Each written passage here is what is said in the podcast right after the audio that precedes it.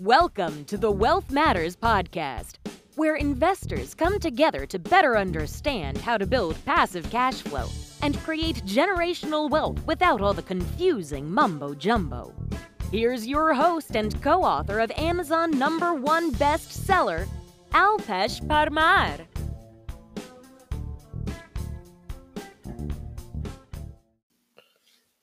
Welcome. Today I'll be interviewing Darren Doyle, who is the president of Agronosotros. He was born and raised in Dublin, Ireland, and he moved offshore since he's 19. Uh, he arrived in Panama in 2012 and he met his current partners, uh, David Sewell, who is CEO of Agronosotros. And after a couple of years, they have formed their first company together, which is International Coffee Farms. You're listening to the Wealth Matters Podcast. The Wealth Matters Podcast. For more info about what we do, check us out at wealthmatters.com. It's wealth, W E A L T H, matters, M A T R S.com. Welcome, Darren, to Wealth Matters Podcast. How are you? Hey, Alpesh. Delighted to be here. Thank you for joining us. Where Yeah. are you? Where are you now? I'm in our Panama City office here in Panama after just after getting back from the summit at sea and a week before we head off to sunny Belize. Oh wow, Belize, and that's what we are going to talk about, right? So, what's Agronosotros? So, Agronosotros is a vertically integrated specialty agriculture and specialty food company. We own and operate specialty coffee farms here in Panama and fine flavor cacao farms in Belize. We started off originally five five years ago. Next month, we Oh, will be our, five years. yeah five year anniversary. I didn't realize that. Wow. yeah, it comes comes by fast. So five years ago, we set up International Coffee Farms, which was the specialty coffee farm company in Boquete, Panama, and we started off our one first 3.2 hectare farm back in 2015, January 2015, and in October last year, we just bought our 12th farm there. Wow. So we have, uh, I think, even since your last visit, we now have added quite a few more farms. We've added a 77,000 seedling capacity nursery. We've got the beneficio, we've got the lab, and we've now opened our own coffee and chocolate shop. So truly seed to bean to cup in Panama. And in Belize, we started that a couple of years later, and we started off. We now have six cacao farms in Belize, three of which are planted. Uh, the saplings there are 18 months old, and three more which we planted next year.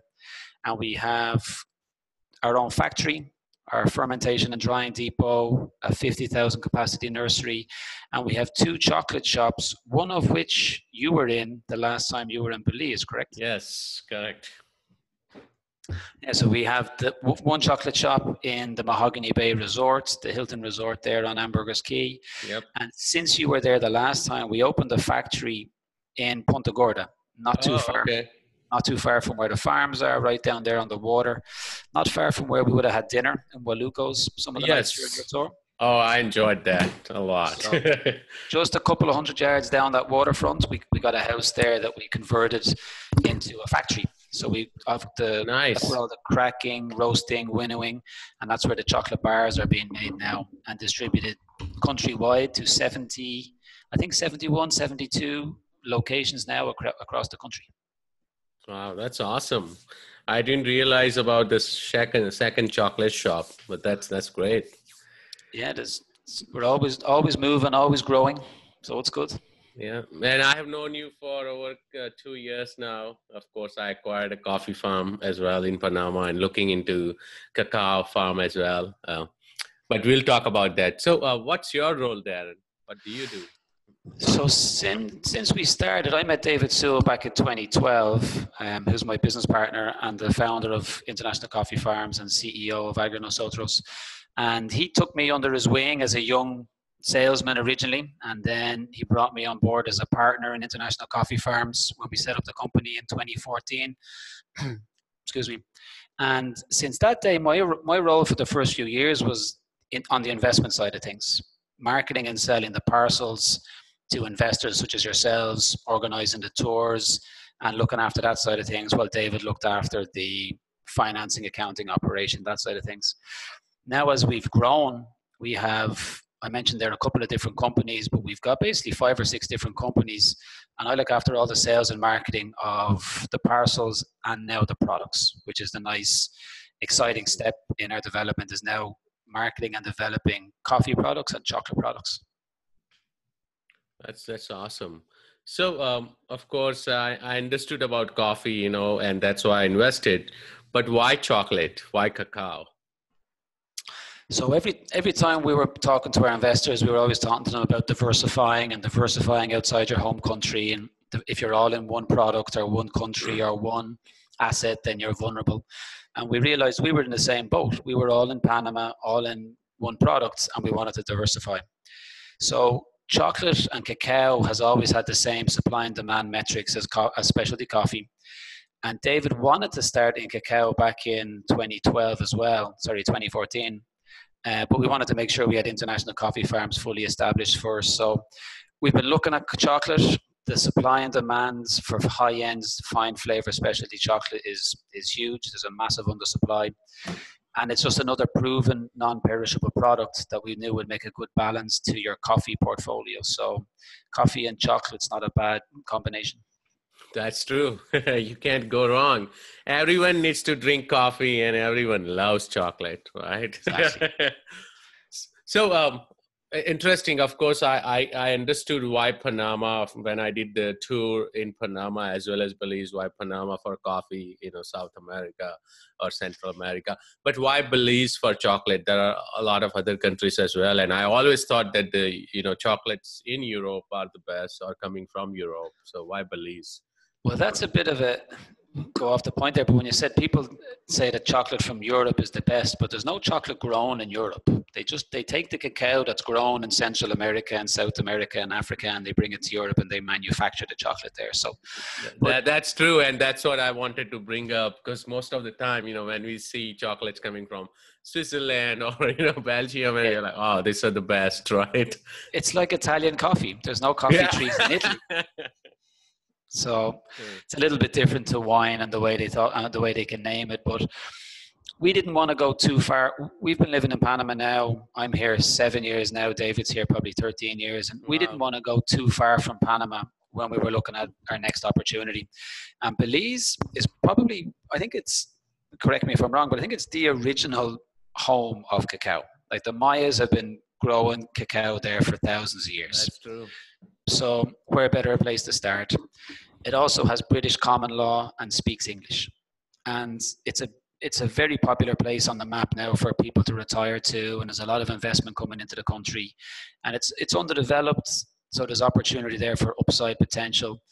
And you can fly there for two, in two hours direct from Panama, so it makes all of those things make ease of doing business best. That's nice and obviously then we sent our own agronomists and everyone over there to analyze the soil and they have some of the best natural conditions for growing cacao that we have mm. seen. So all of those things combined together. And then when we were offered the opportunity to open a chocolate shop in mahogany bay resort in there in belize that kind of made it all come together. So yeah that's uh, belize is beautiful. Ambergris cays oh, I, I was blown away. And then of course it's a growing country and, and a market right? So yeah it's very very different to panama. If i look out my window here in panama you can probably count 40 or 50 skyscrapers mm-hmm. that are 50 stories high. Yes. Um, i'm not sure if you were expecting that when you came here but when you go to belize i was not. No it's the first surprise for a lot of people. But when you go to Belize, and especially southern Belize, where where we have our farms, it's very different to Ambergris Caye, where you have your Hilton Resort and everything it's subsistence farmers, native Mayan and, and other native Indians down there, and they really don't have anything. They have a lot of land, but they can't even afford to plant it. So we felt that one of the strong pillars of our, I suppose, one of the strong keystones of our business model of how we operate our companies is under sustainability and not just using it as a buzzword or a marketing word, but truly being economically sustainable because we all have to stay around and make money to stay around. Yes. Being environmentally sustainable, as in we leave the earth in a better place than how we found it. And then socially sustainable, which didn't originally have a, one of the biggest roles in our company, but has become a more and more important part of what we do. So in Belize, we have a socially sustainable program whereby we supply a channel to market to 200 and something native Mayan cacao farmers that up until then had no way of getting their product to the end consumer. Oh, so they were wow. just left. They had the land, they had amazing cacao, but they didn't. Yeah. Have, they didn't know how to run it like a business and get it. So the people in Europe wanted their their chocolate, and the people in cacao could grow it, but nobody could join the dots. That's too bad. So, right yeah. is that yeah then eh, i if if i understand correctly that's that was part of the culture right? Growing cacao and a lot of those.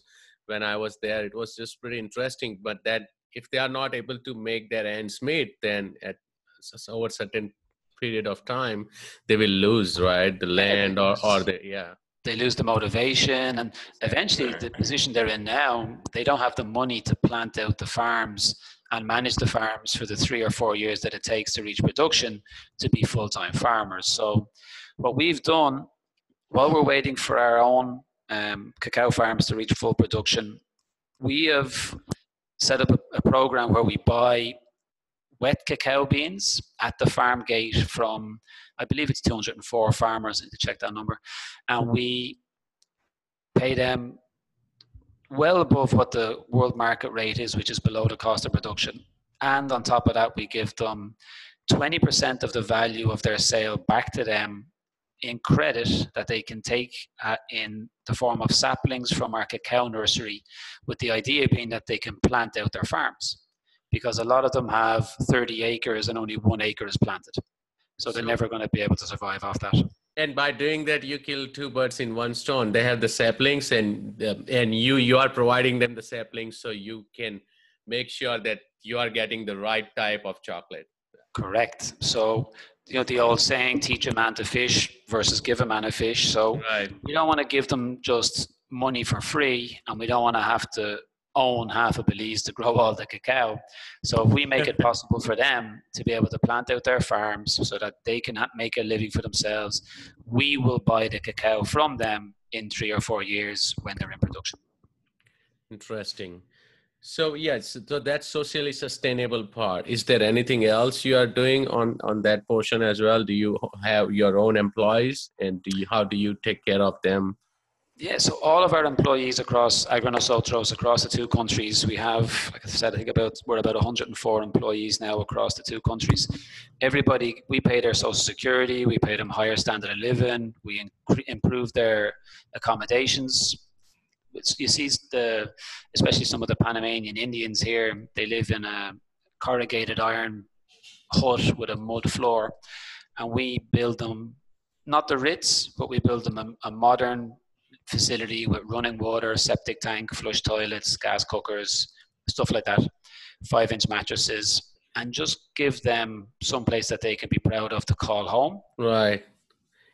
And I was impressed with you know whatever you had done in Panama. You know, having the basic necessities, you know, which we take for granted, and providing them with those necessities. That was uh, that's great. That's that's exactly. yeah. That's why I liked or I I enjoyed that tour and I I I, I felt proud that I invested in coffee farm in Panama. Just yeah, and you can see the, you hit the nail on the head there. It's providing the basics stuff that we literally take for granted. So we have we started a scholar program for the kids of the workers on our farms three years ago, and at the first year we had nine kids in school. The second year we had twenty seven kids in school. This year now at the last count we have sixty one kids and three adults in school. Wow. Wow, that's amazing. Yeah, so we, we, we have some similar projects to this that we'll implement in Belize over the next couple of years as well. So, yeah, I'm looking forward to it. I, I'll make another trip out there just to see all those projects. Yeah, well, you've made, I don't know if you realize, but you've made it into some of our recent marketing material. There's good images of you with your hairnet on making bars of chocolate. So oh, really? I got to I, check it out. I need more footage. Uh, that uh, I will send it out as well. I'll send out that image. but that's awesome. So um, now, uh, of course, we spoke about the sustainability side of it. Uh, but for investor, what's in it for investors? What kind of ROI? So any any of these agricultural deals, if your your IRR is calculated over 20 years, which is the industry standard, um, and it gives you an average annual return based on the production over those 20 years. So you're looking at an average annual return of around 10 to 12, 13 percent across the two countries. Both of them starting off at little to nothing in the first couple of years because this is agriculture and Mother Nature Right. takes time. The I'll give you as an example with this newest coffee farm that we acquired in October. We're going to plant them come May or June or July when the rainy season is in. And that coffee tree will be looked after and minded and fed and taken care of for three full years before it gives you any coffee. I see.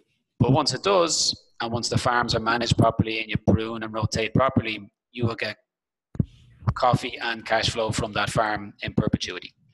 And it's the same with the same with cacao. One slight difference in cacao is, as I mentioned, we're buying cacao from other farmers and we're processing it into semi-finished and finished products such as cacao nibs, cacao powder, cacao butter, the two chocolate bars, which had we launched the chocolate bars by the time you were there? The No, but broke down, right? No, um, it wasn't launched now. Yeah, after you know my you- visit, I think you guys launched it. Did you get a chance to sample some of the chocolate at New Orleans? No, I, I did sample the chocolate. They're amazing. There is no doubt. I wanted to have the broke down bar, but yeah, I couldn't. But oh, I, I took home tons of chocolate. Okay, and I didn't I didn't even pay you for that plug, right? So we launched the Belizean, which was a 72% high-end uh, dark chocolate bar. Think of your airport cruise ship tourist bar. But we didn't want to leave out the locals. The local Belizeans live in a country where they produce amazing cacao and they're importing Snickers and Mars. So we thought we wanted to create something by Belizeans for Belizeans. So the Brukdown is a, it's the same picture a Snickers bar, that kind of shape and size and it's a 50% milk chocolate bar with some almonds and nuts in it. Um, and it's available in, like I said, I think 71 or 72 locations around Belize now with, for both of those bars. So, as an investor, you get to participate in the profits of those chocolate bars, as well as the finished and semi finished products. And then when our farms kick into production as well, you'll get an extra bump and you'll get the returns from them. So, three revenue streams in cacao uh, and one revenue stream in Panama. and um, when you mentioned 10 to 12 percent ROI uh, over 20 years, that still includes my land, right? So after 20 years, I still have the land, right, which may have appreciated over time. Yeah, exactly. So the, I, we've changed some of the material in our newsletters now because some people seem to think that it, you get 10% a year forever and it stays like that. That's not how it works. You, by year 10, you could be in 15, 20%, 15, you could be up in 30%. By year 20, you could be in 30 plus percent. We don't normally like talking about that far down the line because a lot can happen in between. but Right. As Yep. it, it, your return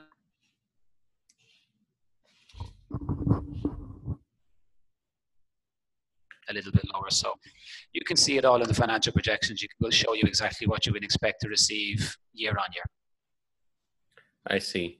So, um, and what happens? Uh, do I have to pay anything else once I I have acquired a half an acre parcel from you guys?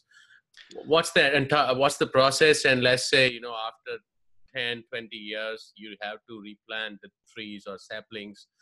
Do do you? Uh, am I involved in any of that, or is this a full turnkey operation? No, it's it's fully turnkey. So once you come in on board, let's use cacao as an example, and you acquire your half acre parcel. We finish the subdivision that we're working on now. You get allocated your parcel in the farm in order date funded. You get your parcelization map and your exact parcel with your GPS coordinates, and that's you. That's your farm. That's your parcel. Included in your in your price of you of your parcel is the cost of making the improvements to the land, getting it deeded to you, and getting it fully operational. Once it's fully operational and, the, and in production and cash flow, and there's no capital calls from you, there's no annual fees, there's no taxes in Panama or Belize, so it is fully turnkey. You just have to sit back and collect your check and read the newsletters and follow the progress. When we get to years in coffee, year 15 to 18, and in cacao, year 25, that's coming near the end, near the height of the production cycle of the tree. So what we do is a couple of years before the trees are past their peak, we just plant baby saplings in the rows, let them grow in the shade, and once the new saplings are ready to reach production, we take down the older trees, recycle them back into the into the farm, and you have another 25 years of production from that section of your cacao farm. So we manage each farm, rotating them so that we always have um, we're constantly replenishing the farms as they get past their peak. Yeah, that's amazing. So I, I, you, there is no capital call, or I'm not involved at all. So once no. I have acquired this parcel, I, am just waiting for two yeah. to three years. Okay, it's full, it's fully turnkey. You don't need to be a professional coffee farmer or cacao farmer. just uh, you leave that to the experts. It's it's truly passive. we do encourage you to come down and visit us. Come down and see your farm. Uh, come down and try some of the product from your own farm. We do tours like the one that you were on. Uh, we still do tours at least three times a year in each country. So if you're will, if you want to come down and visit us or come down after you're acquired, either one, you're more than welcome. Yeah, I was actually going to talk about the tour. I'm I'm glad that you brought it up. So yeah, I thoroughly enjoyed the Belize tour, and of course, I got a Panama tour, uh, a private Panama tour with Mr. David Savell, and I enjoyed that one too. And the perfect pair coffee shop in Panama. Uh, that was awesome. Uh, but uh, yeah, I, you can't beat Belize though. yeah. So instead of me trying to tell your listeners about the tour, why don't you tell me what was your favorite part about the cacao tour in Belize? Cacao tour in Belize. Um, I enjoyed the time I spent with you guys, right? The way you explained the uh, entire process. And then I was able to hang out with the farmers, right? And they showed us how the process from start to finish. That was amazing. I, I never knew that it takes so much effort to make a chocolate, right? So that was um, eye opener. yeah, most we start off when we show everybody knows what a chocolate bar looks like, but if you ever show someone, maybe in your show notes you can have a picture of a cacao pod. Yes. And, uh, people would be surprised. They, they've no idea that it came from from where it did. And the best thing about the tour we want to obviously show you how much is involved. It's not as simple as just plant a tree and let it grow. There's a lot of stuff that goes into it. We want you to meet the workers so you can see where the socially sustainable fund goes. And we want you to be able to sample the final product yourself and show you the whole process from seed to bar and take some chocolate home with you.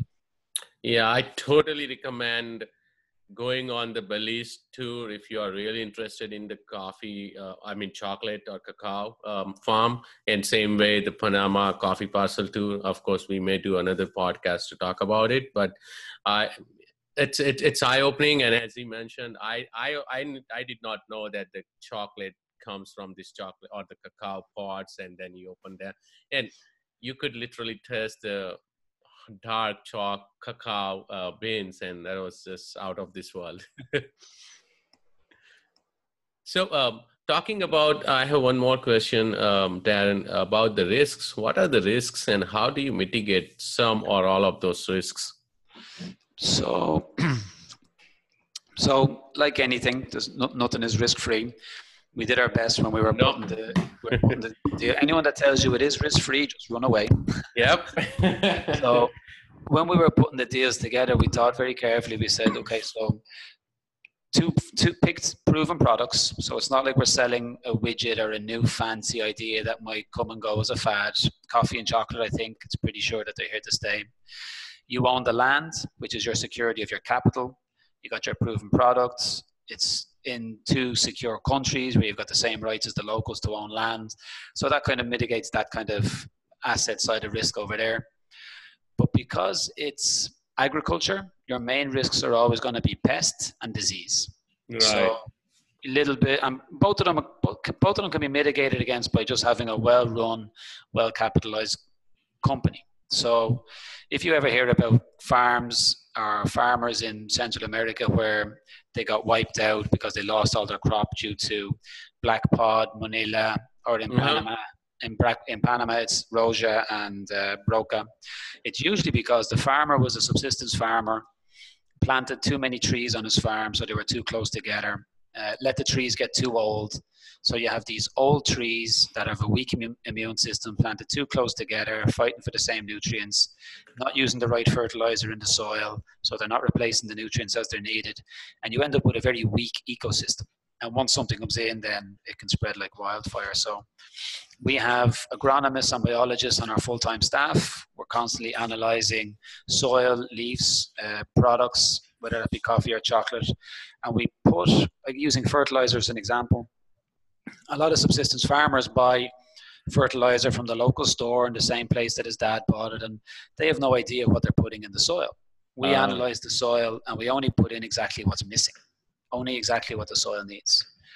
And by doing that properly, managing your inputs versus your outputs, checking to see different levels of different things in your soil, planting different varietals of plants and trees that can fix nitrogen levels and things like this around your farm gives you a balanced ecosystem and a sustainable farm. And those farms rarely get sick. And if something comes along, we have the agronomists and biologists on staff that we can take action and prevent anything from spreading. That's a great explanation. I, I didn't know all of it, right? Uh, so, um, one more question is how can um, let's say if someone needs more info on how can someone not knowing anything about chocolate or belize invest in cacao parcels? So we have a fairly extensive um, introduction email series for, for, exactly as the reason you just said. Most people have no idea about coffee or cacao or where they come from and a lot of people don't know much about panama or belize either so there's a lot to learn so we've got we've created an introduction email series, one for coffee, one for cacao. They're, the emails have quite a lot of content. Some of them are pretty long. Um, one the first one contains an FAQ. Second one has links to other podcasts that we've appeared in. The third one has some links to YouTube channels. So you get some written, some oral, and some visual. So you can get a sense of the whole operation. On our websites as well, we've got lots of content since you came on board Alpesh, we've changed a little bit in January, where we went from being an investment based parcel selling company to now, if you go to internationalcoffeefarms.com, it's a coffee website. It's about coffee and farming and processing oh. varietals of coffee we have, because now that's our that's where the coffee buyers are going to. And in Belize, P&E Cacao Plantations website is a cacao and chocolate website where you can see the farms, the, the nurseries, the staff, the varietals of cacao and the processes. And we're, we're migrating. The reason we kind of rebranded ourselves or branded ourselves as Agro Nosotros was to bring everything together under one umbrella. And if you go to agronosotros.com, you'll see um, a land ownership page where you can read through everything as well. So and I can give you the correct spelling of that, agronosotros.com, you can put it in your show notes. Yes, definitely. I'll put the uh, you know exact spelling and the website uh, on the show notes, so my listeners can reach out to you uh, if they are interested, or at least if they want to get more information around it. Uh, so I think we covered most of it. Did we miss anything? No, I think we covered most of it. the, if it's most of the clients that we talk to, most of the people that we're talking to, to see if this is a good fit for them, it depends what you're trying to do with your portfolio. So most people we talk to are either heavily in one country, one jurisdiction, or one asset class, and they want to diversify a little bit. And it doesn't mean taking all your assets and putting them offshore, because then you're no longer diversified either. But right. taking a taking a percentage of your portfolio, almost like a, um, take 20%, and that's your hedge against the other 80% of your cash performing assets yep. and you put 20% into agriculture and say gold silver precious metals and that's your hedge that's your counterbalance but the, the agriculture can also be cash flowing once it's fully productive so if you're looking to get some of your fiat currency out of the banks and into a hard asset, getting some of your paper assets out of the casinos on Wall Street and putting it into something where it's uncorrelated and, and less uh, less likely to be manipulated. Um, and if you're interested in just internationalizing your life and your portfolio, a lot of people like the international aspect where they can come down here, bring their kids down here, we've got one client um, who is sending his son down here for us for a month in June. He's going to get an internship wow. with us to get a, a reality check from uh, life in Southern California to see how a coffee farmer lives. Yeah. Um, and it's it's part of the lifestyle. That client bought the parcels for his kids, and they grow up knowing that the impact that their investment has on the lives right. of Panamanian kids. So. Right. So yeah, uh, uh, yeah, I think you summed it up really well. Just to remind my listeners that you can write off that trip to Belize once you own that parcel right? So I believe I believe the caveat is if you own it in your personal name, you can write it off. I think if you own it in your IRA, you may not be able to. Oh, that is correct. That. Yeah, that that is correct. Yeah, if you own it in your IRA, yes, you cannot because you have to have arm's length transaction. Correct but uh, yeah, I think it you, you put it um, you summed it up really well. I didn't have to add much. Uh, thank you so much. Again, I will put um, it in the show notes. I will put the link to the website. I thoroughly enjoyed the podcast. Yeah, always a pleasure. Um, hopefully, we'll see you again soon. Yeah, definitely. Looking forward to it. Hopefully this year. Thank you, Dan. Okay, Alpesh. Always a pleasure. Talk to you soon if you are on the fence about investing or have any questions about alternative investments, please reach out to me at alpesh at wealthmatters.com. It's A L P E S H at W E A L T H M A T R S dot com. Thanks for listening to the Wealth Matters podcast. If you enjoyed it, please leave us a five star rating on iTunes so others can enjoy the show too. Have a great week and happy investing!